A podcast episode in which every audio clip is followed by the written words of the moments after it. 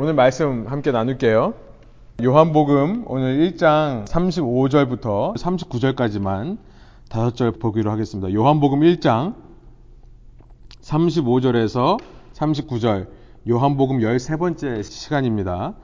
오늘 어디에 묵고 계십니까? Where are you staying? 이라고 하는 38절의 말씀을 질문을 어, 제목으로 삼았습니다. 요한복음 1장 35절부터 39절 여러분 가지고 계신 성경 번역으로 각자 편하신 번역으로 읽겠습니다. 저는 세 번역으로 읽겠습니다. 함께 읽습니다.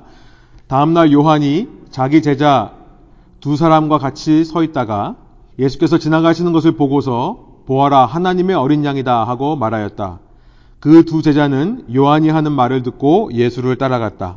예수께서 돌아서서 그들이 따라오는 것을 보시고 물으셨다. 너희는 무엇을 찾고 있느냐? 그들은 라삐님 어디에 묵고 계십니까? 하고 말하였다. 라삐는 선생님이라는 말이다. 예수께서 그들에게 대답하셨다. 와서 보아라. 그들이 따라가서 예수께서 묵고 계시는 곳을 보고 그날을 그와 함께 지냈다. 때는 오후 4시쯤이었다. 아멘. 요한복음 1장에 나와 있는 말씀을 우리가 계속 살펴보고 있습니다. 요한복음 1장에서 우린 지난 시간 기록된 첫 크리스천 누구죠? 기록된 첫 크리스천이 세례 요한입니다. 이 세례 요한을 보면서 어, 우리 크리스천들의 모델을 발견한다고 지난 시간 나누었죠. 은혜를 받은 자로서 우리에게 요구되는 행위가 있습니다. 은혜를 받은 자로서 은혜에 합당한 행위가 무엇이냐면 첫 번째는 자기 부정, 셀프 디나이얼이었다라고 말씀 나누었죠. 세례 요한과 같이 나는 그리스도가 아니다라는 고백. 나는 그리스도가 아니다. 기록된 세례 요한의 첫 마디입니다. 자기를 부정하는 겁니다. 이것을 다른 말로 경건 훈련이라고 할 수 있습니다. 첫 번째 우리가 은혜를 받은 자로서 요구되는 것은 자기 부정, 자기 부인, 셀프 디나이얼입니다. 두 번째는 뭐냐면 증인으로 살기 위해 노력하는 것이다 라고 말씀을 나눴었어요. 그럼 당신은 누굽니까? 라고 물어보니까 세례 요한이 나는 엘리야도 아니고 그 선지자도 아니고 나는 광야에 외치는 소리다. 증인으로 살기 위해 노력하는 세례 요한의 모습을 보면서 우리에게 요구되는 은혜를 받은 자로서의 요구되는 두 번째 행위는 증인으로 살기 위해 노력하는 것이다. 이 두 가지의 노력이 있을 때 성령 충만을 얻게 된다. 성령 충만한 성령의 세례를 받게 된다. 말씀을 나눴었습니다. 그리고 그 성령의 세례를 받을 때 우리는 예수 그리스도를 알게 된다. 예수 그리스도를 그제서야 우리가 눈을 떠서 이 어둠 속에서 눈을 떠서 빛 대신 예수 그리스도를 알아보게 되고 깨닫게 된다라는 것을 말씀을 나눴죠. 성령 세례를 받았기 때문에 이 두 가지의 행위가 있게 되는 겁니까? 아니면 이 두 가지 행위가 있기 때문에 성령 세례를 받게 되는 겁니까? 예, 둘 다라고 말씀을 드렸습니다. 이 두 가지가 뗄래야 뗄 수 없는 거다라는 것을 지난 시간에 말씀을 드렸어요. 우리가 흔히 예수님을 우리가 어떻게 믿게 되는가라고 얘기를 할 때 우리가 예수님을 어떻게 믿게 되었습니까? 우리는 보통 무조건적인 은혜에 대해서 말합니다. Unconditional grace죠. 무조건적인 은혜. 그리고 다른 말로 선행 은총이라고 합니다. 선행 은총. 우리가 무슨 일을 하기 전에 앞서 계시는 하나님의 은혜에 대해서 이야기를 합니다. 우리는 이런 무조건적인 은혜로 말미암아 또 선행되는 은총으로 말미암아 우리가 믿음을 얻게 되었다라고 우리는 얘기하는데요. 그런데 많은 사람들이 이 은혜가 자꾸만 수동적이라고만 생각을 합니다. 수동적, 패시브한 거예요.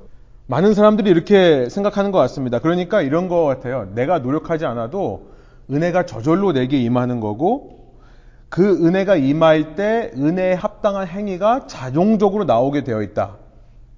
그러므로 당신은 왜 믿는다면서 이렇게 행하지 않습니까? 라고 물어보면 이렇게 대답하는 것 같아요. 겉으로는 얘기 안 하지만 속으로는 이런 생각을 하는 크리스천들이 많은 것 같습니다. 아직 내가 그런 충분한 은혜를 받지 않았기 때문에 나는 그런 노력을 할 마음이 내키지 않는다. 그럴 필요성을 못 느낀다라고 생각하는 것 같아요. 그저 나는 이 무조건적인 은혜가 나에게 임하기만을 기다리는 크리스천들이 많다는 거죠. 그러니까 크리스천들이 요즘 시대에 수동적인 크리스천들 또 감상적인 크리스천들이 참 많이 있습니다. 굉장히 수동적이고요. 굉장히 감상적이에요. 감상이란 뭐냐면 그냥 appreciate 와서 감상만 하고 간다는 겁니다. 내가 은혜를 받기 위해 혹은 성령의 충만한 세례를 받기 위해 노력해야 될 행위가 있다는 것을 알지 못한 채 그저 나는 하나님의 은혜로만 이 자리에 서 있는 거기 때문에 그러니까 내 삶에 은혜에 합당한 행실이 없는 것은 내 책임이 아니라 하나님 책임이라고 얘기를 하는 겁니다. 하나님께서 내게 아직 그 은혜를 부어주지 않았기 때문에 그러니까 나는 그때까지는 아무런 행위의 노력도 없이 그냥 기다리기만 하겠다. 은혜 앞에 서 있기만 하겠다. 어, 저는 이 이야기가 정말 중요한 얘기인데요. 은혜 앞에 서 있다는 얘기가 중요한 얘기인데요. 이런 얘기만 하시는 분들을 보면 너무 수동적이고 감상적이라는 생각이 듭니다. 그러니까 이런 거죠. 은혜 앞에 서 있기 위해서 나는 그저 공부한 데만 참석하고 열심히 좋은 말씀만 듣고 어, 저는 단언컨대 이거는 기독교의 사입입니다. 이단이에요. 수요일 날은 좀 강하게 말씀을 좀 나누는 경향이 있죠. 여기 오시는 분들이 예, 어느 정도 수준이 되시는 분들이기 때문에 제가 굉장히 강하게 말씀드리는 경향이 있습니다만 그냥 수동적이고 감상적으로만 신앙생활 하는 것은 어떻게 보면 사입일 수 있다. 은혜라고 하는 것을 사람들은 치우치게 마련이에요. 하나님 은혜가 너무나 중요한데 그거에만 몰두하다 보니까 은혜를 감상하기만 하는 나는 그저 그 은혜 앞에 서 있기만 하면 되는 이런 크리스천들이 있다는 겁니다. 그런데 요한복음에서 세례 요한이 첫 크리스천이라고 했는데요. 세례 요한이 첫 크리스천이 되기까지 과정을 살펴보면 지난 시간 나눈 건데요. 제가 또 반복해 드립니다. 왜냐하면 너무나 중요하기 때문에 그래요. 은혜로 예수 그리스도를 알아보기 전에 세례 요한에게 행위가 있었다는 겁니다.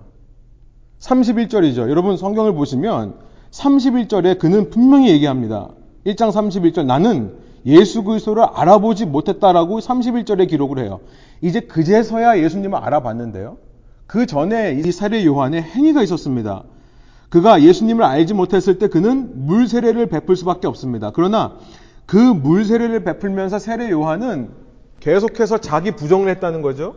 지난 시간 나눈 대로요.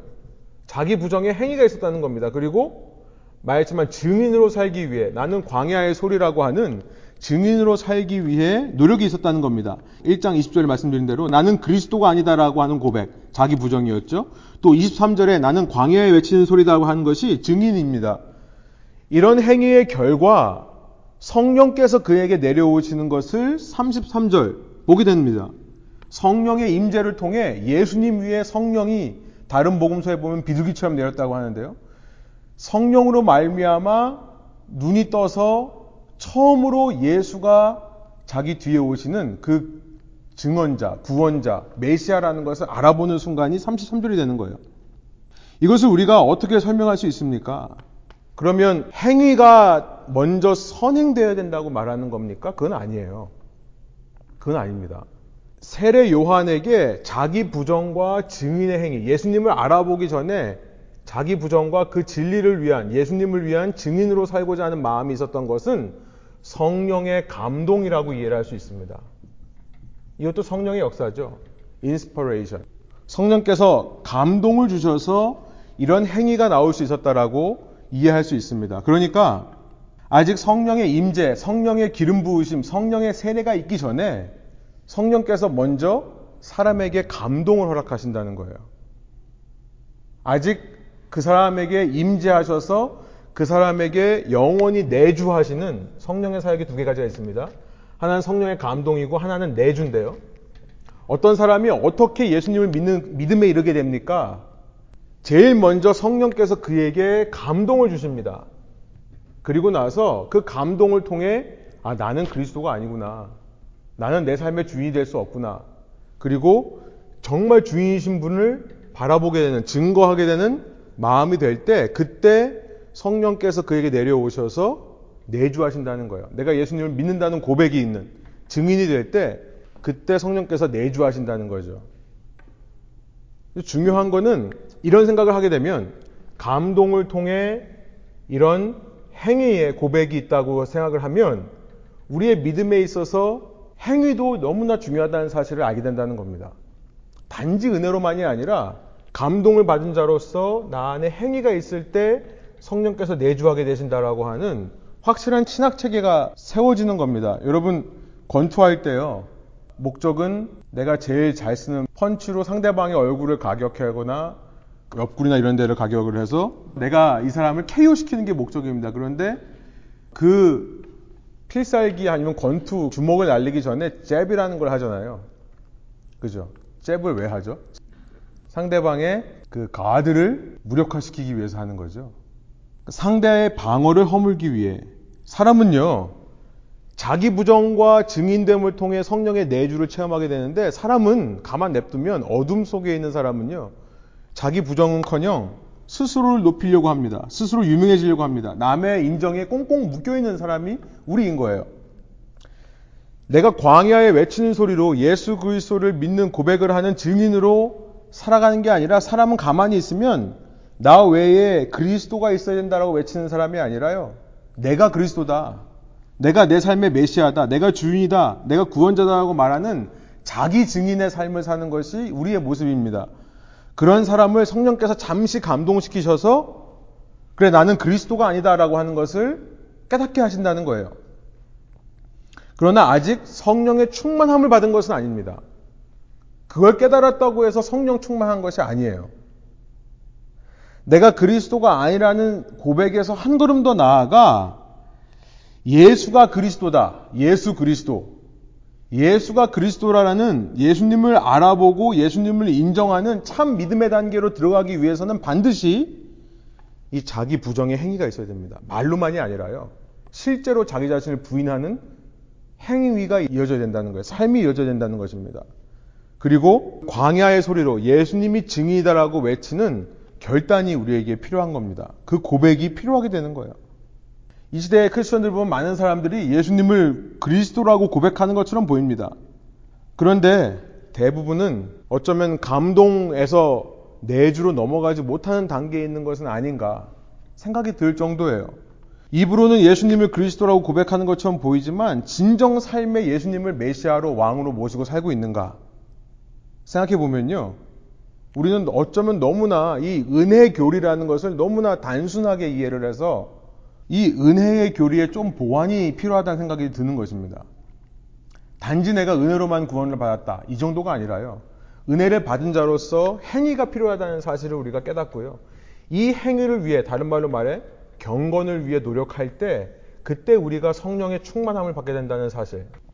교리의 보완이 있어야 된다는 거예요. 우리의 행위가 들어가야 된다는 것입니다. 그런데 말씀드리지만 이 행위가 들어간다고 해서 결코 기독교가 율법적이 되는 것이 아닙니다. 이 행위가 들어간다고 해서 지금 행위 구원이 되는 것도 아닙니다. 성령의 감동은 전적인 하나님의 역사고 그 감동에 의해서 내 속에 이런 결단과 행위가 있을 때 내주하게 된다는 교리. 이것은 결코 율법도 아니고 행위 구원도 아니라는 겁니다. 저는 이 교리를 세우는 것이 신학 체계를 세우는 것이 너무나 중요하다고 생각합니다. 사실 이 시간이 그런 시간이에요. 여러분의 교리를 세우고 교리를 재정비하고 신학을 재정비하는 겁니다. 교리는요, 별로 중요하지 않은 것 같지만, 신학은 별로 중요한 것 같지 않지만, 실은 여러분 행위의 원동력은 내가 믿는 바입니다. 그렇죠? 해야 된다, 해야 된다라고 해서 그 힘이 나는 게 아니에요. 내가 정말 해야 된다라고 느낄 때 사람은 하게 되어 있죠. 그러니까 정말로 이 기독교의 진리를 내 삶에 적용하고 내 삶에 이루기 위해서는 가장 먼저 우리가 바른 신학에 서야 됩니다. 바른 교리가 서 있어야 그래야 누가 뭐라고 하지 않아도 그 진리의 삶을 연습하고 훈련할 수 있게 되는 거예요. 여러분 운동할 때 자세를 배우는 것과 마찬가지죠. 우리는 빨리 필드에 나가가지고 공을 치기를 원합니다. 그리고 대회에 빨리 나가서 상대와의 싸움에서 이기기를 원해요. 그런데 그게 중요한 게 아니라 기본 자세가 중요한 겁니다. 그 기본 자세를 수도 없이 연습을 하죠. 별 쓸데없는 기본 스윙만을 연습을 하고요. 별 쓸데없는 것 같은 기본 자세만 자꾸 연습을 시킵니다. 제가 한번 말씀드렸지만 제가 조금밖에 아는 게 검도예요. 검도를 제가 많이 해보진 않았지만 그 얘기 들어서 제가 자꾸 이 얘기밖에 안 써먹는 다른 운동을 제가 못해서 합기도는 어떤지 모르겠지만요. 한국은 검도 1단 따는데 보통 빠르면 6개월 만에 준대요.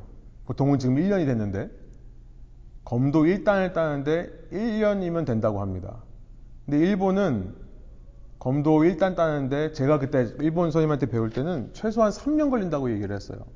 그러니까 굉장히 비현실적으로 보이고 비효율적으로 보이지만 기본기를 탄탄하게 한 사람이 1단이 되고 2단이 되고 3단, 4단, 5단이 될 때 실력 차이가 엄청나게 난다고 하는 거죠.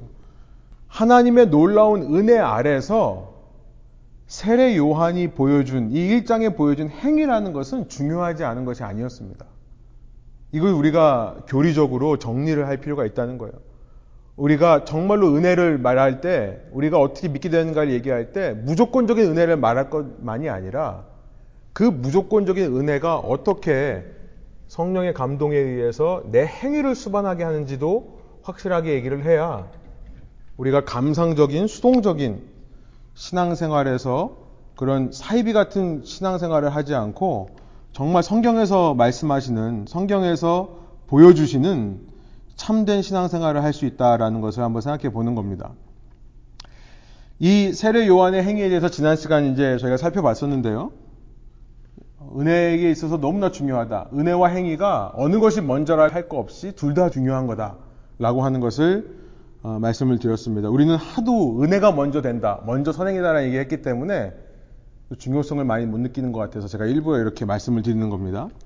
그런데 이 세례 요한의 행위는요, 자신의 신앙을 위해서만이 아니라 다른 사람을 위해서도 중요하더라라는 것을 오늘 살펴보려고 합니다. 놀라운 것이 있습니다. 하나님의 이 놀라운 은혜는요, 세례 요한의 자기 부정과 증인으로서 사는 결단, 광야의 소리로서 증인됨의 헌신, 그 행위를 통해 하나님의 무조건적인 은혜, 하나님의 놀라운 은혜가 다른 사람들에게도 역사하기 시작한다는 거예요. 행위가 있을 때 자기의 신앙만 바로 서는 것이 아니라 주위 사람들의 신앙들도 바로 서게 된다는 것을 알게 되는 거죠. 세례 요한의 행위가요. 은혜를 전달하는 통로가 되는 것을 알 수 있습니다. 그의 그 광야의 소리로서의 외쳤던 그 외침은 땅에 헛되이 떨어지는 소리가 아니었다는 것을 오늘 본문이 말씀하십니다. 그저 공허한 메아리로 끝나는 것이 아니라 그의 그 자기 부정과 증인됨의 외침을 들은 사람들에게 이 하나님의 무조건적인 놀라운 은혜를 전달하는 도구가 된다는 거예요. 35절부터 37절 제가 다시 한번 읽어보겠습니다. 다음 날 요한이 다시 자기 제자 두 사람과 같이 서 있다가 예수께서 지나가시는 것을 보고서 보아라 하나님의 어린 양이다 하고 말하였다. 그 두 제자는 요한이 하는 말을 듣고 예수를 따라갔다 이렇게 되어 있는 겁니다. 요한에게 두 제자가 있었다라고 합니다. 아마 세례를 베푸던 요한을 따라서 내가 스승으로 삼고 제자가 되고 싶습니다라고 해서 요한을 따랐던 사람인 것 같습니다. 그 사람들이 누군가 한 사람은 40절에 내려가 보시면 안드레라는 사람이었던 것을 우리가 알게 됩니다. 시몬 베드로의 형제였던 안드레라고 하는 사람이 한 명이었는데 또 한 사람은 누군지 이름이 기록되어 있지 않습니다. 많은 학자들은 그 또 한 사람이 이 복음서를 기록한 사도 요한일 거다 추측하지만요. 사실 어디에도 증거는 없습니다. 중요한 것은 그들이 누군가가 아니라요. 그들이 어떻게 예수님의 제자가 되었는가가 중요한 거예요. 사도 요한의 자기 부정의 행위. 세상 관점으로는요, 제자를 뺏기는 겁니다.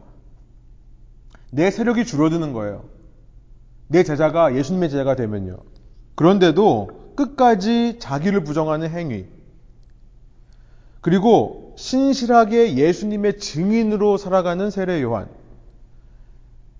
자기 제자들에게요. 내가 이 말을 하면 제자들이 예수님을 따라갈 것을 알면서도 얘기를 하는 겁니다. 봐라, 얘들아. 나 따라오지 말고 저 사람을 봐봐. 저 사람이 세상 죄를 지고 가는 하나님의 어린 양이다라고 말할 수 있는 세례 요한. 빼앗길 것을 알면서도 말하는 세, 아니, 빼앗기기 위해 오히려 예수님에게 자기 제자를 빼앗기기 위해 살아가는 참된 증인으로서의 세례 요한. 그 세례 요한의 행위 때문에 전도가 일어난다는 겁니다. 여러분, 오늘날 전도라는 단어 들으면 어떤 마음이 드세요? 어떤 생각이 드세요? 많은 사람들이 오늘날 전도가 참 어렵다라고 얘기를 합니다. 그게 무슨 의미일까요? 물론 시대가 전도를 어렵게 만드는 것도 있습니다. 젊은이들, 특히 신앙이 없는 젊은이들에게 왜 기독교에 대한 반감이 있는가? 제가 요즘 청년들 1대1을 하면서 계속 물어봅니다. 왜 기독교에 대해 반감이 있느냐 물어보니까 그들이 말하는 것 중에 큰 이유가 뭐냐면 이 시대 미디어가 주는 영향이에요. 이 시대 미디어에서 TV나 인터넷이나 이런 데서 교회의 잘못이나 목회자의 잘못을 지적하는 기사는 너무나 재미있게 너무나 잘 씁니다. 왜냐하면 그런 기사를 쓰면 많은 사람들이 자기 글을 읽어보니까요. 그런데 교회가 제 역할을 감당하고 또 중요한 사명을 감당하는 신앙인들에 대해서는 별로 기사화가 되지 않습니다. 뭐 종교 신문에서나 그런 걸 기사화하죠. 일반 미디어에서는 잘하고 있는 것에 대해서는 얘기를 안 합니다. 그러니까 미디어만 접하던 사람들은 기독교에 대해서 자연적으로 반감을 가질 수 있는 겁니다. 그런데 정말 오늘날 전도가 어려운 이유가 무엇인가? 오늘 본문이요.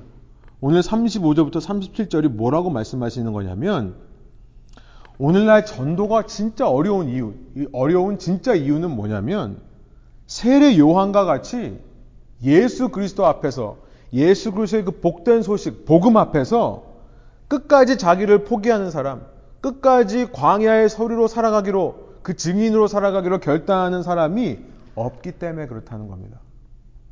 청년들의 젊은이들의 얘기를 들으면서 미디어가 주는 반감도 있지만 실은요 신앙이 없는 사람들이 기독교에 대해서 반감을 갖게 된 더 큰 이유는 뭐냐면 주위 소위 크리스천이라는 사람들 중에 이 자기 포기의 모습이 없는 거예요. 믿는 사람들이요 손해 안 봅니다. 자기 손해는 커녕 자기 포기는 커녕 끝까지 자기 이익과 유익을 위해 싸웁니다. 믿는 사람들이요. 아까워해요. 그런 사람들 봐왔기 때문에 때로 증인들을 만납니다. 청년들이 똑같이 세 명이 똑같이 얘기하는 게 뭐냐면 지하철이나 버스역 앞에서 뭐 길거리에서 그 복음을 들고 외치는 분들. 특별히 청년 중에 이제 믿지 않는 한 청년은 이 아줌마들이 너무 힘들게 했다고 한 경험이 있다고 얘기를 하더라고요. 정말 자기밖에 모르는 그 형제의 말로는 정말 교양 없는 교양 없는 아줌마 전도인들 때문에 어디 가야 되는데도 막 붙잡고 학생 일로 와보라고 지금 급한데도 급히 가야 되는데 증인의 사명을 감당하는 사람들은 그래도 있습니다. 그렇게 예수 천당 불신 지옥을 외치는 사람들이 있어요 아직도요. 그런데 그런 사람들 가만 보면요 자기 포기가 없는 겁니다. 오히려 나는 옳고 너희는 틀리다는 식의 비판과 정죄의 메시지를 쏟아내는 사람들이 있는 거예요. 세례 요한과 같이 철저하게 자신이 죽어서요. 자신의 제자까지도 예수님의 제자가 되게 하기 위해 노력하는 그런 행위 없이 말만 잘하는 증인들을 보았기 때문이 아닌가. 전도는요, 내가 하려고 하니까 어려운 겁니다. 내가 죽어야지 전도가 일어나요. 내가 죽어야 전도가 일어납니다. 내가 사람들을 설득하고 내가 사람들의 비유를 맞추려고 하다 보니까 안 되는 거예요. 내가 할 일은 뭐냐면 오직 예수 그리스도 앞에서 오직 복음 앞에서 내 자신을 부인하는 것밖에 없습니다. 전도하려고 전도하지 마시고요. 내가 예수님 앞에서 늘 나를 부인하는 모습으로 살아가는 겁니다. 그러면서 증인된 삶을 사는 거예요. 삶으로만이 아니라 말로도, 말로도, 행위로도 예수님을 증인하며 살아갈 때 그때 저는 세례 요한의 이 말씀을 보면서 확신이 듭니다. 그때 나의 증언은요 결코 헛되이 땅에 떨어지지 않습니다. 그게 두려운 거예요. 자꾸 내가 주인이 되니까 내가 어떻게 하려고 하다 보니까 내가 원하는 결과가 당장 나타나지 않으면 두려워하는 겁니다. 그러니까 자꾸 안 하게 되는 거죠. 제가 좋아하는 말씀 중에 이사야서 55장의 말씀이 있습니다. 가보실 수 있는 분들은 한번 가서 보세요. 이사야서 55장 10절과 11절의 말씀인데요. 세 번역으로 제가 한번 읽겠습니다. 이사야서 55장 10절에서 11절. 비와 눈이 하늘에서 내려서 땅을 적셔서 싹이 돋아 열매를 맺게 하고 씨 뿌리는 사람에게 씨앗을 주고 사람에게 먹거리를 주고 나서야 그 근원으로 돌아가는 것처럼 이 비와 눈이 하늘로 내려와서 그냥 하늘로 돌아가는 게 아니라 내려와서 열매를 맺고 씨앗을 주고 사람들에게 먹거리를 주고 나서야 근원으로 돌아가는 것처럼 11절 나의 입에서 나가는 말도 내가 뜻하는 바를 이루고 나서야 내가 하라고 보낸 일을 성취하고 나서야 나에게로 돌아올 것이다. 저는요 전도할 때 전도의 사명을 가지고 살아갈 때 우리가 붙들어야 될 말씀이 이거라고 생각합니다. 내가 하는 증언이 정말 예수님을 증언하는 것이 맞다면 하나님의 입에서 나오시는 그 말씀을 증언하는 것이 맞다면 나의 증언은 결코 헛되이 하나님께로 돌아갈 것이 아니다.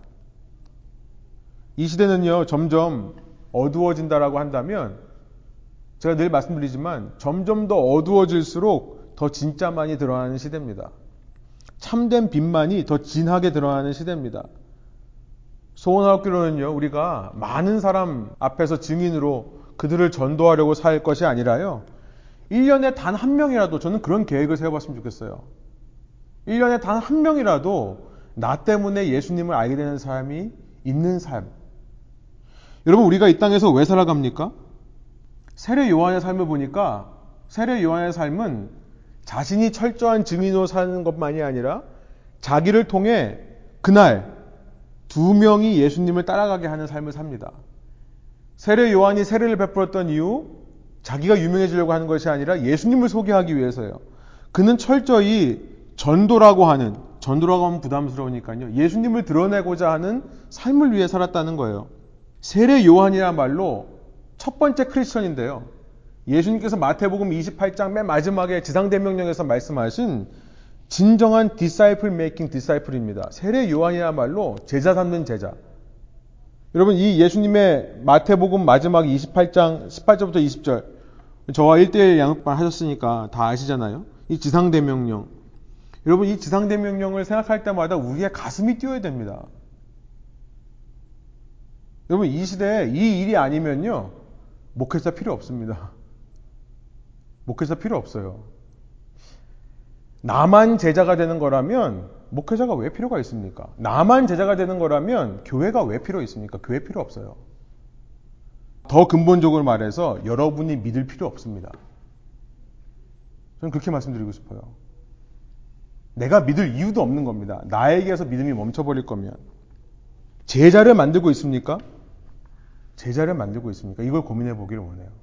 1년에 단 한 명이라도 내가 제자를 만들 계획을 세우고 계십니까? 여러분 주위에 믿지 않는 사람이 가까이 있다면 여러분 할렐루야를 외치시기 바랍니다.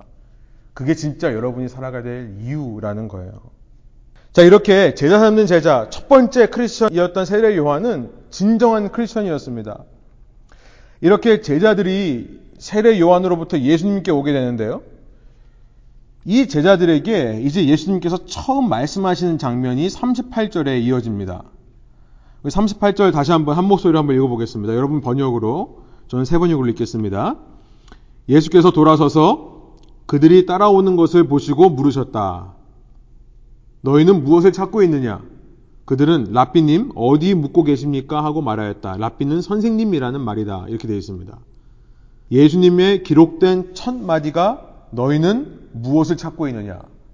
What are you seeking? 예수님께서 우리 마음에 성령을 부어주셔서 우리로 하여금 예수님을 믿고 예수님을 우리의 구주로, 우리의 참된 빛으로 맞아들이고 영접하게 될 때 우리에게 예수님께서 던지는 질문이 이겁니다.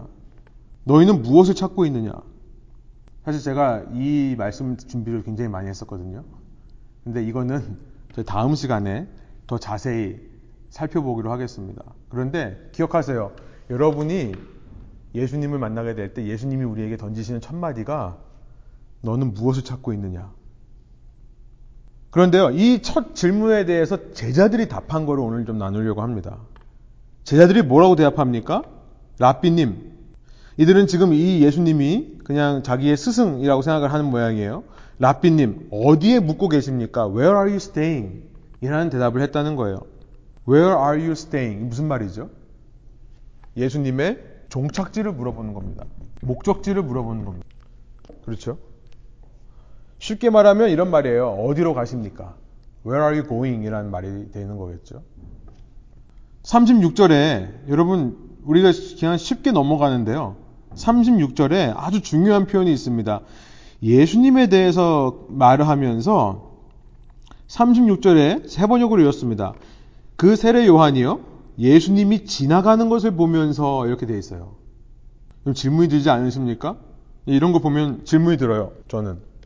왜 예수님께서 서 계신 것을 보고서라고 하지 않고 예수님이 지나가는 것을 보고 이렇게 얘기를 했을까요?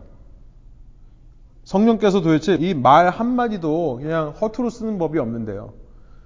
성령께서 도대체 이걸 가지고 우리에게 어떤 메시지를 주는 것일까 생각을 해봤습니다. 저는 이런 생각인 것 같아요. 예수님은 움직이시는 분이라는 것을 말씀하고 있다 생각이 들어요. 그러니까 Jesus on the move. 예수님은 움직이시는 분이다. 그러니까 그 예수님을 향해 제자들이 묻습니다. 예수님 어디로 가십니까? 예수님의 final destination 종착지가 어디입니까? 어디까지 가십니까? 라고 묻는다는 거예요. 예수님은요. 움직이는 예수님으로 참 많이 묘사되어 있습니다. 대표적인 게 계시록이죠. 계시록 1장 12절부터 13절입니다. 계시록에서 1장에서 이 사도 요한이 반모섬에서 자기에게 들리는 음성, 그 음성의 목소리를 듣고 이 환상 계시를 쓰면서요. 계시록 1장 12절 이렇게 말합니다. 나는 내게 들려오는 그 음성을 알아보려고 돌아섰습니다. 돌아서서 보니 일곱 금촛대가 있는데 13절 그 촛대 가운데 인자와 같은 분이 계셨습니다. 그는 발에 끌리는 긴 옷을 입고 가슴에는 금띠를 띠고 계셨습니다. 촛대 가운데 촛대 한가운데 인자와 같은 분이 계셨다. 촛대 사이에 계셨다. 그리고 그는 발에 끌리는 긴 옷을 입고 있다. 그러니까 어떤 이미지가 상상이 되십니까? 그 촛대 사이에서 움직이시는 예수님의 모습이 상상이 되는 거죠. 아니야 다를까 1장 마지막에서 그 금 촛대라는 것은 일곱 금 촛대는 이 소아시아에 있는 일곱 개 교회를 가리키는 거다. 11절, 20절 이렇게 말씀하세요. 그러면서 2장 1절 이렇게 말씀하십니다. 에베소 교회의 심부름꾼에게 이렇게 써보내라. 오른손에 일곱 뼈를 주시고 일곱 금촛대 사이를 거니시는 분이 말씀하신다. 예수님께서 당신을 표현하시면서 나는 이 교회 사이를 걸어 다니는 교회 사이를 걸어 다니는 존재다라고 이야기를 하신다는 거예요. 여러분 우리가 믿는 예수님은요. 한 곳에 머물러 계신 정적인 분이 아니라 한 곳을 향해 걸어가시는 동적인 분이시라는 겁니다. 히브리서 3장 1절에 되게 희한한 표현이 있습니다. 히브리서 3장 1절. 형제들에게 편지를 하면서 히브리 기자가요. 예수님을 뭐라고 표현하고 있죠, 지금? 1절에서? 예. 사도와 대제사장. 대제사장이라는 것은 우리가 압니다. 그죠? 무슨 의미인지 알죠. 근데 예수님이 사도 라는 말씀을 해요. 신기하죠? 예수님이 사도다. 무슨 의미일까요? 사도라는 말은 예수님의 제자를 우리가 가르쳐서 사도라고 했었는데요. 예수님이 사도다. 이게 무슨 말이죠? 이 사도라는 말은 아포스톨로스라는 말은 보내심을 받은 자라는 뜻입니다. 보내심을 받은 자. 그러니까 보냄을 받았기 때문에 다른 말로 말하면 사명자라고 얘기할 수 있어요. 미셔너리입니다. 그러니까 미션이 있고 그 미션을 이루기 위해 어디론가 가서 미션을 이루고 오는 사람. 예수님을 표현할 때 예수님이 한 곳에 서 계시는 분이 아니라요. 어떤 미션을 이루기 위해 하나님으로부터 미셔너리로 파송받은 사람이라고 얘기를 한다는 거예요. 예수님은 이 땅에 오셨는데요. 오셔서 무슨 목적을 향해 가셨습니까? 십자가와 부활이라고 하는 목적을 향해 일평생 걸어가신 분이에요. 지금 예수님은 뭐하고 계십니까? 지금도 이 땅에 당신 자신의 영원한 왕권, 예수님의 다시 오심으로 완성되는, 처음 오심으로 시작되어서 다시 오심으로 완성되는 예수님의 왕권을 이루기 위한 목표를 가지고 지금도 계속 걸어가시는 분이라는 거예요. Jesus on the move. 그래서 여기서부터 37절에 보니까 예수님의 제자는 곧 예수님의 뒤를 따라가는 사람이다라는 개념이 나오는 겁니다. 제자가 팔로워가 되는 거예요. 제자가 단순히 스승의 이야기를 듣고 스승의 이야기의 가르침을 받는 사람이 아니라 기독교적인 관점에서 제자는요, 37절에 분명히 말하죠. 팔로우 한다. 팔로워다. 크리스천 제자는 따라가는 사람이라는 개념이 나오는 겁니다. 예수님에 대해 알고 예수님에 대해 배우는 것만이 아니라요. 예수님과 함께 움직이는 동적인 팔로워가 되는 겁니다. 이게 제자예요. 저는 이것이 우리의 신앙에 너무나 중요하다고 생각합니다. 우리가 예수님을 어떤 분으로 이해하는가에 따라서 우리의 신학이 결정이 되고요. 우리의 교리가 결정이 되고요. 그 신학과 교리에 따라서 우리의 삶이 결정이 되는 겁니다. 누군가가 여러분에게 이런, 이렇게 이렇게 해라고 해서 하는 게 아니라 여러분이 그 삶을 사시는 이유는 여러분이 그 신학이 있기 때문이고 그 교리가 여러분 속에 있기 때문에 그래요. 그 신학과 교리는 내가 예수님을 어떻게 생각하는가서부터 나온다는 거예요. 지금까지 여러분은 예수님이 움직이는 분이라고 생각하셨습니까? 한 곳에 계시는 분이라고 생각했습니까? 청년들에게 가장 실질적인 조언을 할 때 저는 어떤 직장을 잡아야 되냐? 어떤 일을 해야 되냐? 물어보는 청년들한테 여러 가지 현실적인 조건을 할 수 있습니다. 어, 조언을 할 수 있어요. 예를 들어서 뭐 네가 좋아하는 거 생각해 봐라. 혹은 네가 의미를 찾는 일을 생각해 봐라. 네가 잘하는 게 뭐냐? 또 좋아하는 것과 잘하는 건 틀리죠. 잘하는 것과 의미 있는 것은 틀립니다. 그런데 저는 그런 실제적인 어떤 충고를 해주기 전에 가장 중요한 질문을 합니다. 그것은 뭐냐면 지금 예수님께서 너 생각에는 뭐 하고 계시는 거라고 생각하느냐? 이건 물어봐요. 그러니까 제 자신도 제가 진로를 향해 제가 별별거 다 해봤잖아요. 이것도 해보고 저것도 해보고 대학교만 12년을 다녔습니다. 전공 바꿔가면서. 그러다 결국 신학교 갔어요. 못 찾아서. 지금 예수님께서 무엇을 하고 계시는가에 대한 질문이 우리 인생의 방향을 정하는데 굉장히 중요한 질문입니다. 저는 성령님께서요, 각 사람의 성향과 각 사람의 성품과 각 사람의 배경에 맞게 다른 걸 보여주신다 생각해요. 이 질문을 하면 똑같은 답이 나오는 게 아닙니다. 지금 너 생각에 예수님이 무슨 일을 하고 계시는 것 같으냐, 어디로 가고 계시는 것 같으냐라고 물어보면 각 사람이 다 다르게 얘기합니다. 왜냐하면 성령님께서 그 사람의 배경과 성품과 상황에 맞게 다르게 말씀하시기 때문에 그래요. 그걸 붙드는 것이 곧 예수님으로부터 받은 사명이 될 수 있습니다.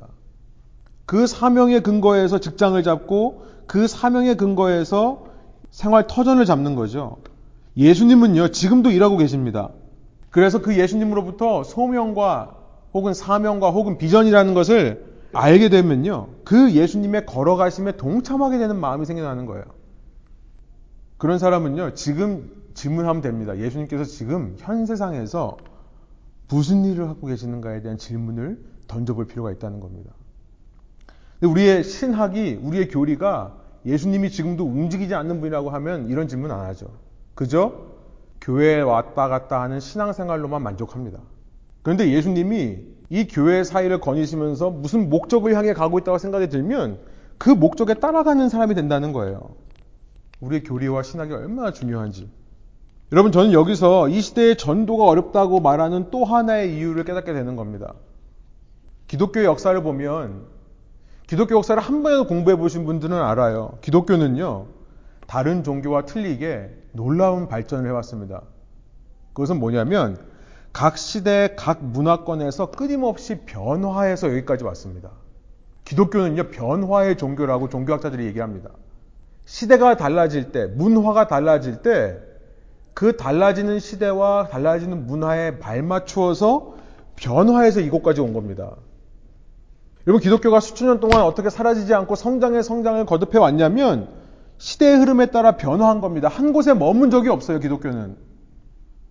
쉬운 생각을 해보면요. 중세시대 때 기독교와 지금 기독교를 비교해 보세요. 똑같습니까? 전혀 다릅니다.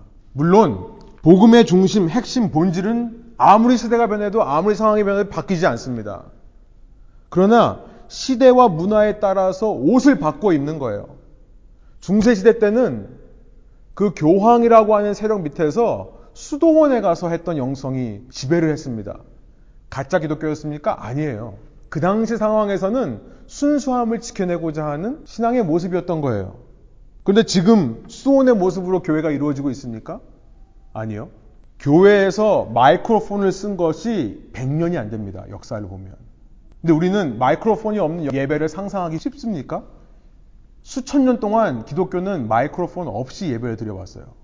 수천 명이요. 어떻게 그렇게 예배를 드렸을까요? 그때 예배 문화와 지금 예배 문화가 완전 다릅니다. 틀린 겁니까? 옛날이 맞고 지금이 틀린 겁니까? 아니면 지금이 맞고 옛날이 틀린 겁니까? 아니라는 거예요. 기독교는요, 예수님께서 모든 시대의 흐름과 변화에 맞추어서 달려가고 계시는 예수님께서 움직이고 가시는 것을 발견하는 사람들에 의해서 이루어져 왔습니다. 기독교의 모든 예배와 모든 문화가요. 세상이 달라지고 시대가 달라질 때마다 그때마다 예수님께서 어디로 가고 계시는가를 물었던 사람들에 의해서 그 흐름에 맞추어서 변화하고 변화된 것이 기독교였다는 거예요. 오늘날 예배 형식은요, 수십 년 전만 해도 이런 형식으로 드리지 않았었습니다. 왜 전도가 어렵습니까? 기독교인들이요. 그렇게 복음의 진전을 위해, 복음의 확장을 위해 나가시는 예수님의 뒤를 따라가지 않고 기독교인들이요. 내가 편했던 시대, 내가 익숙한 문화에 머물러 있기 때문에 그렇다는 거예요. 기독교인들 다시 말해 지저스 팔로우로서 요구되는 자질은 뭐냐면 시대를 알고 시대의 흐름을 읽어낼 수 있는 안목입니다. 시대를 알고 시대의 흐름을 알아야 이 시대 속에서 예수님이 어디로 걸어가시는지가 보이는 거예요. 그것은 다름 아닌 뭐냐면 끊임없는 연구입니다. 예수님께서 도대체 지금 어디로 가고 계시는가? 예수님이 왜 세상을 이렇게 허락해 가시고 왜 이렇게 인도해 가시는데 그 목적이 무엇인가? 그 이유가 무엇인가를 끊임없이 고민하고 연구하는 사람들. 과거에 워킹했던 띠어리를 가지고 얘기하는 것이 아니라요. 교회라고 하는 기독교인들의 공동체, 기독교인의 공동체인 교회로서 요구되는 자질은요.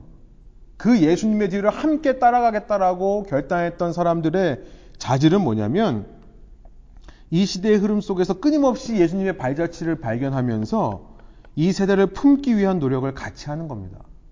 그것은 다름 아닌 움직이는 예수님을 위해 과거의 것을 내려놓고 우리가 익숙한 전통, 형식에 얽매이는 것이 아니라 그 가운데서 본질은 지켜내되 새로운 변혁과 개혁을 추구하는 모험 정신. 여러분 그 모험 정신이 요구되는 시대인데요. 교회가 모험하지를 않는 겁니다. 그러니까 전도가 어려워지는 거죠. 제가 이 목회자 젊은 목회자들과 UMN이라고 하는 모임을 저희가 이제 뭐 행사 위주로 했던 것은 어, 행사를 통해 지역 사회에 이런 모임이 시작됐다는 것을 알리기 위한 목적이었습니다. 그 결과 지금 이제 한 7명 정도 지금 모이게 되는 것 같아요. 근데 이 젊은 목회자들과 함께 고민하는 것이 뭐냐면 어떻게 하면 이 시대에 맞는 복음 전도의 모델을 만들어낼 수 있을까? 그런데요, 어렵습니다. 왜냐하면 우리도 어떤 박스 안에서 자라왔는데 그 박스 outside에서 think outside of the box 이 박스 밖에서 생각을 해야 되는 거기 때문에 너무나 어려워요. 그런데 어렵다고 해서 많은 사람들이 포기한 겁니다. 많은 사람들이 하지 않는 거예요. 소원하옵기로는요, 저희 레분 교회라고 하는 교회가 또 이 교회를 이루는 여러분 한 분한 한 분이 우리 함께 머리를 맞대고 고민하기를 원합니다. 수십 년 전 내가 은혜 받은 것을 고집하는 것만이 아니라요. 여러분, 수십 년 전에 은혜 받았을 때 그 방식, 수백 년 전의 사람들의 방식이 아니었던 것만은 분명하지 않습니까? 우리가 예수님에 대해서 어떤 신앙을 갖고 있는가, 어떤 교리와 이해를 갖고 있는가가 너무나 중요한 겁니다. 예수님은 움직이시는 분이라는 것을 꼭 기억하기로 합니다. 목적을 가지고 그 목적을 향해 허공을 다름질하는 것이 아니라 향방 없이 가는 것이 아니라요. 뚜렷한 표대를 향해 갔던 사도 바울처럼 사도 바울이 바로 예수님을 닮았기 때문에 그런 거겠죠. 아무튼 그런 목표를 가지고 가시는 예수님은요. 어디로 가십니까? 어디에 묵으십니까? 라고 물어보는 제자들에게 와서 보아라 라고 두 번째 말씀하십니다. 와서 보아라. 39절에 나와 있죠. 와서 봐라. 제자들이 이 말씀을 들은 시간은요. 어, 10시라고 되어 있습니다. 개혁개정에 10시라고 되어 있죠. 39절 마지막에요. 제가 읽은 이 세 번역에는 오후 4시라고 되어 있습니다. 유대인들은 오전 6시부터 참고로 알아두세요. 오전 6시부터 시간을 계산하기 시작합니다. 이들에게 있어서 해가 뜨는 시간부터 이제 숫자를 계산해서 1시 하면 7시예요. 오전 7시. 예수님께서 십자가에 달리신 때가 몇 시였다고요? 6시. 6시 때부터 9시 때까지. 그러니까 예수님께서 12시에 달려셔서 3시에 숨을 멈추시는 그러니까 그 계산이 오전 6시가 1시기 때문에 first hour 그러니까 열 번째 hour라고 지금 나와 있는 것은 오후 4시가 되는 겁니다. 여러분 오후 4시에 제자들이 왜 어디 계시냐고 물어봤겠습니까? 왜 오후 4시에 제자들이 어디로 가십니까를 물어봤겠어요. 시간이 늦었으니까. 그죠? 다음날 만나기 위해. 당시 라삐에 대한 예의가 있습니다. 라삐도 일하다가 퇴근하잖아요. 그런데 라삐의 집까지 제자들이 따라갑니까? 아니요. 집에 들어가시게 하고 다음날 이야기를 해요. 지금 시간이 오후 4시입니다. 제 아들은 다음날 가고 싶었던 거예요. 어디에 가신지를 알아서 다음날 찾아서 더 이야기를 나누려고 했던 모양입니다. 그런데 예수님이 뭐라고 말씀하시는 거예요? 와서 봐라. 무슨 말입니까? 야, 너 우리 집 가서 자자, 같이. 이 말이에요. 우리 집 가서 하룻밤 묵고 가라. 그랬더니 처음 본 제자들이 와서 봐라라는 말씀에 그와 함께 하루를 묵더라는 겁니다. 우리가 예수님이 어디로 가십니까? 라고 우리 인생에 물을 때요. 예수님은 예의 차리지 않습니다. 그건 신뢰야 라고 말씀하지도 않습니다. 우리를 당신이 계신 곳으로 초청하시는 예수님이라는 거예요. 초청받았으면 예의 따지지 말고 신뢰인지 아닌지 따지지 말고 가서 묵는 것이 제자의 도리입니다. 여러분 예수님의 일하시는 것에 동참한다는 것은 바로 이런 헌신과 결단 그리고 이런 모험을 전제로 하고 있는 겁니다. 모험한다는 것은 따지지 않는 거예요. 모험한다는 것은 핑계대지 않는 겁니다. 아 그런데 지금 상황이 이런데요. 이런 말 하는 것이 아닙니다. 아무리 당시에 결례라 할지라도 아무리 당시에 예의가 어긋난다 하더라도 예수님이 와서 봐라라고 하면 가서 보는 겁니다. 가서 그냥 그 집에서 머무는 거예요. 저는 누가복음의 말씀이 생각이 납니다. 누가복음 9장인데요. 여러분 성경책으로 한번 가서 보시기 원해요. 누가복음 9장 57절부터 마지막 절까지입니다. 누가복음 9장 57절에서 62절 세 번역으로 제가 한번 읽겠습니다. 그들이 길을 가고 있는데 어떤 사람이 예수께 말하였다.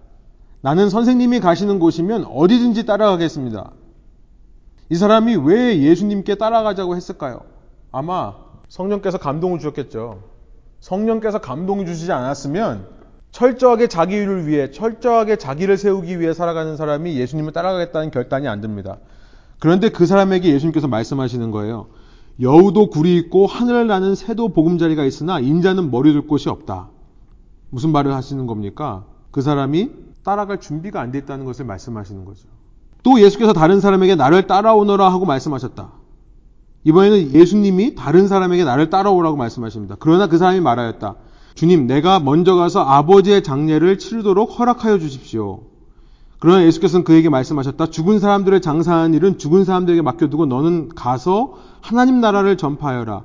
또 다른 사람이 말하여 주님, 내가 주님을 따라가겠습니다. 그러나 먼저 집안 식구들에게 작별 인사를 하게 해주십시오. 예수께서는 그에게 말씀하셨다. 누구든지 손에 쟁기를 잡고 뒤를 돌아다 보는 사람은 하나님의 나라에 합당하지 않다. 예수님께서 와서 봐라, 나의 제자가 되라라는 초청을 받았을 때는 모험을 하는 겁니다. 어떤 핑계를 대는 게 아니에요. 이 일이 있은 후에 어떤 일이 일어납니까? 누가복음 10장에 가보면요. 이제 예수님께서 당신의 아파스톨로스, 사도들을 보내시는 장면입니다. 사도. 사도를 보내는데요. 예수님의 이 사도를 보내시는 것은 인간의 상식으로, 인간의 예의로, 인간의 도덕적인 관점으로 이해가 안 됩니다. 누가복음 10장 1절부터 한번 쭉 읽어보면요. 주님께서는 뭐 70명 혹은 72사람, 이 번역에 따라서 다르게 번역합니다. 72사람을 혹은 70사람을 세우셔서 친히 가려고 하시는 모든 고을과 모든 곳으로 둘씩 앞서 보내시며 그들에게 말씀하셨다. 추수할 것은 많으나 일꾼이 적다. 그러므로 추수하는 주인에게 추수할 일꾼을 보내달라고 청하여라. 3절. 가거라. 내가 너희를 보내는 것이 양을 이리 가운데로 보내는 것과 같다. 양을 이리 가운데로 왜 보냅니까? 보내지 마셔야죠. 그런데 예수님의 가는 길을 따라가는 것, 그 예수님의 보내심을 받은 사람으로서 살아가는 것, 모험을 요구를 한다는 겁니다. 전대도 자루도 신도 가지고 가지 말라. 말이 됩니까? 어떻게 아무것도 갖지 않고 가라고 하십니까? 길에서 아무에게도 인사하지 말아라. 이게 말이 되나요? 어느 집에 들어가든지 먼저 이 집에 평화 있기를 빕니다 하고 말하여라. 거기에 평화를 반하는 사람이 있으면 너희가 비는 평화가 그 사람에게 내릴 것이요. 그러지 않으면 그 평화가 너에게 되돌아올 것이다. 너희는 한 집에 머물러 있으면서 거기서 주는 것을 먹고 마셔라. 일꾼이 자기 삭슬 받는 것은 마땅하다. 이 집저집 옮겨 다니지 말아라. 어느 고을에 들어가든지 사람들이 너희 영접하거든 너에게 차려주는 음식을 먹어라. 그리고 거기에 있는 병자들을 고쳐주며 하나님 나라가 너희 가까이 왔다 하고 그들에게 말하여라. 그러나 어느 고을에 들어가든지 사람들이 너희를 영접하지 않거든 그 고을거리로 나가서 말하기를 우리 발에 묻은 너희 고을의 먼지를 너에게 떨어버린다. 그러나 하나님의 나라가 가까이 왔다는 것을 알아라 하여라. 여러분 예수님을 따라간다는 것은 이런 모험이 있다는 겁니다. 이런 순종 절대 순종이고요. 이해가 안 되는 일이지만 예수님께서 하라고 하니까 예의, 신뢰 따르지 않고 절대 순종하는 겁니다. 그리고 담대한 겁니다. 담대한 거예요. 사람들이 나에게 먹을 것을 주고 마실 것을 주는 것을 마땅하게 여기고요. 당당하게 영접하지 않으면 신발에서 먼지를 떨어버려라. 그러나 말은 반드시 꼭 전해라. 하나님 나라가 가까이 왔다는 것을 알아라. 여러분 왜 전도가 어렵습니까? 왜 전도하지 않습니까? 예수님께서 지금 어디로 가시는지 관심도 없는 거죠. 예수님께서 어디로 우리를 따라오러 가시는지도 모르는 겁니다. 그가 와서 보라라고 말씀하신데도 그 초청의 목소리를 듣고도 핑계를 대는 겁니다. 그런데 한 걸음 더 나아가서 그 보냄을 받고도 뒤를 돌아보는 나태함과 게으름이 있지만 무엇보다 하나님의 나라를 이렇게 당당하게 외치는 자신감이 없습니다. 하나님의 나라에 대해서 담대함이 없는 거예요. 자신감이 없는 거예요. 하나님 나라가 얼마나 능력이 있고 얼마나 힘이 있는지 그 하나님의 나라를 외치는 복음의 말씀은 결코 헛되이 하나님께로 돌아가지 않을 것인데도 불구하고 신뢰하지를 못하는 겁니다. 복음을 부끄러워하는 거예요. 말씀을 정리해 볼게요. 여러분, 이 말씀을 통해서 저는 세례요왕처럼 날마다 자기 부정하고 증인의 삶을 연습하고 훈련하는 저와 여러분 되시기 원하고요. 그를 통해 성령 충만한 삶을 사는 저와 여러분 되기를 원합니다. 여러분, 그런 우리의 노력은 결코 주님 안에서 헛된 소리, 땅에 떨어지는 소리로 울려 퍼질 것이 아니라요. 반드시 복음의 확장, 하나님 나라의 확장을 가져올 것을 굳게 믿으시기를 원합니다. 이 일을 위해 우리가 이 시대를 살아가는 것이 아니라면, 이 땅을 살아가는 것이 아니라면, 여러분, 우리가 왜 살아가겠습니까? 왜 우리가 믿음을 갖고 주님을 따르는 제자라고 말하겠습니까? 더 이상 시대 탓하지 않았으면 좋겠습니다. 이 시대에 예수님께서 어디로 가고 계시는가를 함께 고민하는 저와 여러분 되기를 원합니다. 그래서 우리가요, 묻기를 원해요. 예수님, 어디 묵고 계십니까? Where are you staying? 다른 말로 말하면 예수님, 어디로 가고 계십니까? Where are you going? 그리고 그 예수님께서 무엇을 말씀하시든 함께 모험하는 교회가 되었으면 좋겠어요. 핑계대지 않고요. 이것이 예의고 이게 상식이다라고 주장하는 것이 아니라 하나님은 나라의 능력을 하나님 나라의 존귀함을 굳게 신뢰하는 담대함으로 그 예수님을 따라 가시는 저와 여러분 될 때 그런 저희의 존재 목적과 이유가 발견될 것이고요. 그 저의 그런 존재 목적과 이유를 통해 누군가가 이 땅에 복음이 필요한 누군가가 우리처럼 예수님의 제자가 되는 일들이 일어나기를 소원합니다. 함께 기도하고 어, 모습 마치겠습니다. 하나님 이 시간 어, 세례 요한의 모습을 통해 또 세례 요한에게 전도를 받고 어, 첫 주님의 제자가 된 이 제자들의 모습을 통해 이 시대에 우리가 어떤 모습으로 살아가야 되는지를 말씀해 주시니 감사합니다. 이 시대에 너무나 고급화되어 있고 종교화되어 있는 기독교에서 우리를 깨워주시고 단지 수동적으로만, 단지 감상적으로만 신앙생활하려고 하는 우리를 깨워주셔서 이 시대에 필요하고 요구되는 야성을 회복할 수 있는 저희가 될 수 있도록 인도하여 주십시오. 한 군데 머물러 있기를 좋아하는 것이 아니라 주님께서 움직이시기에 주님께서 계속해서 목적을 향해 달려나가시기에 그 뒤를 따라가기에 부족함 없는 제자 한 사람 한 사람 되게 하여 주시고 주님의 음성을 듣고 따라갈 때에 그 말씀의 능력을 신뢰함으로 모험하고 핑계대지 않고 담대하게 하나님 나라의 능력을 신뢰하며 선포하며 따라가는 저희들 될 때에 그런 저희의 삶을 통해 주님께서 이 땅 가운데, 이 교회 가운데, 우리의 삶 가운데 역사하시는 것을 보는 주님의 능력을 체험하는 저희 한 사람 한 사람 되게 하여 주옵소서 감사드리며 예수 그리스도의 이름으로 기도합니다. 아멘.